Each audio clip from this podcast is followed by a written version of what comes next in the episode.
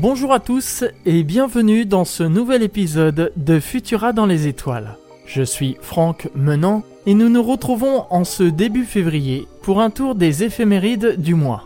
Pour ne pas manquer notre prochain épisode spécial consacré à la vitesse de déplacement de la Terre dans l'espace, pensez à vous abonner sur vos plateformes audio préférées.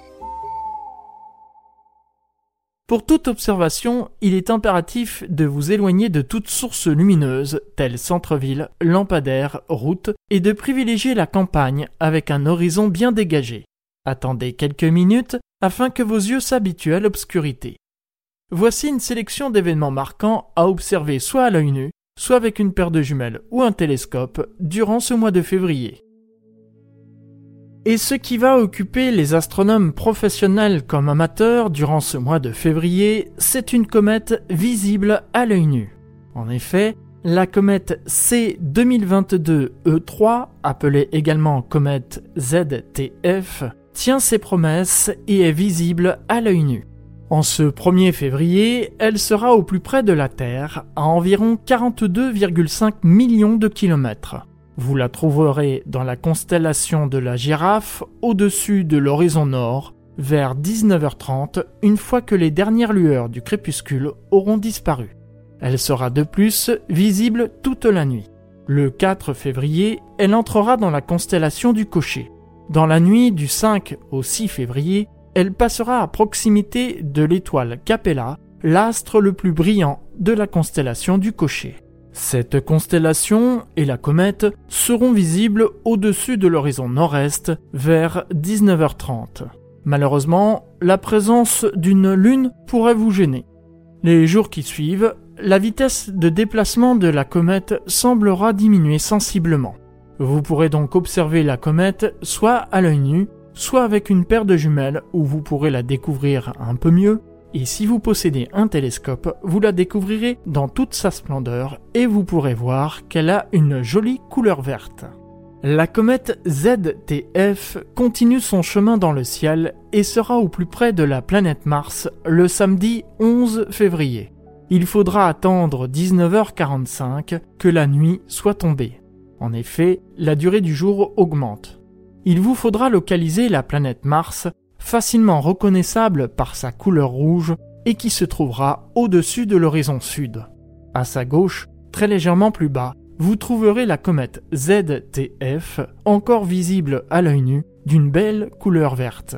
L'absence de la Lune vous fera profiter d'une nuit bien noire et vous pourrez profiter du contraste entre le rouge de la planète Mars et le vert de la comète ZTF. Vous pourrez également observer la comète avec une paire de jumelles ou encore un télescope pour profiter au mieux de ce rapprochement entre l'astre chevelu et la planète rouge. Le mercredi 15 février, la comète ZTF se donnera encore en spectacle. En effet, vers 19h45, il vous faudra repérer l'étoile Aldébaran, l'astre le plus brillant de la constellation du taureau qui brillera au-dessus de l'horizon sud. À sa gauche, légèrement plus bas, vous trouverez la comète ZTF. Cependant, celle-ci atteindra la limite de visibilité à l'œil nu. Si vous pouvez toutefois essayer de la repérer encore à l'œil nu dans un ciel bien noir, il vous faudra cependant au moins une paire de jumelles ou encore un télescope pour repérer l'astre chevelu.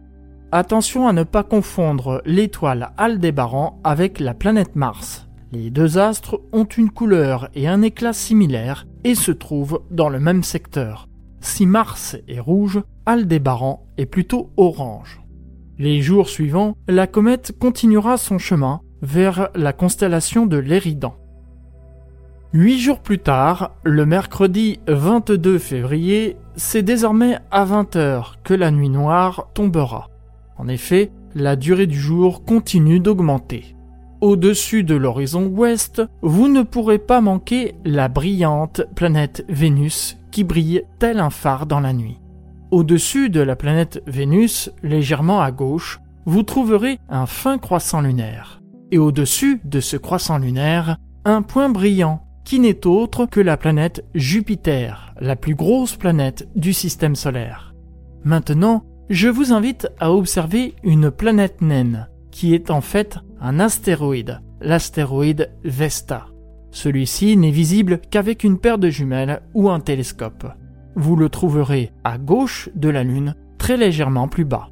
Ces astres seront bas sur l'horizon ouest, c'est pourquoi je vous conseille de privilégier un endroit bien dégagé pour profiter au mieux de cette observation.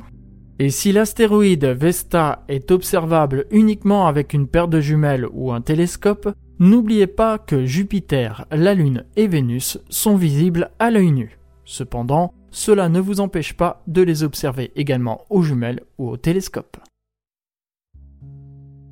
Enfin, le samedi 25 février, vous pourrez observer le maximum de l'essaim météoritique des deltas Léonides.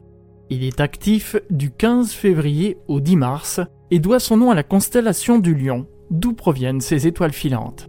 Les premières observations de ces météores remontent à 1911. On rapporte des observations également en 1924 et en 1930.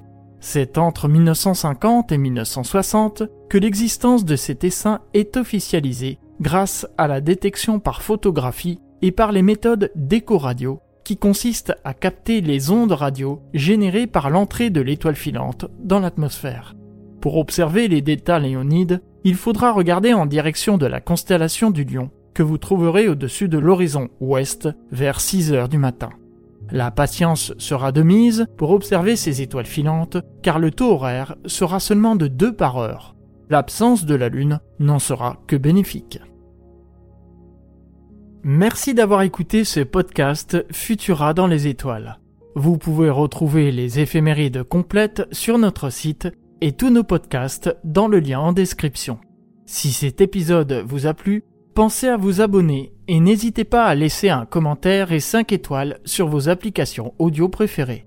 Quant à moi, je vous retrouve comme promis le 15 février pour vous parler de la vitesse de déplacement de la Terre dans l'espace.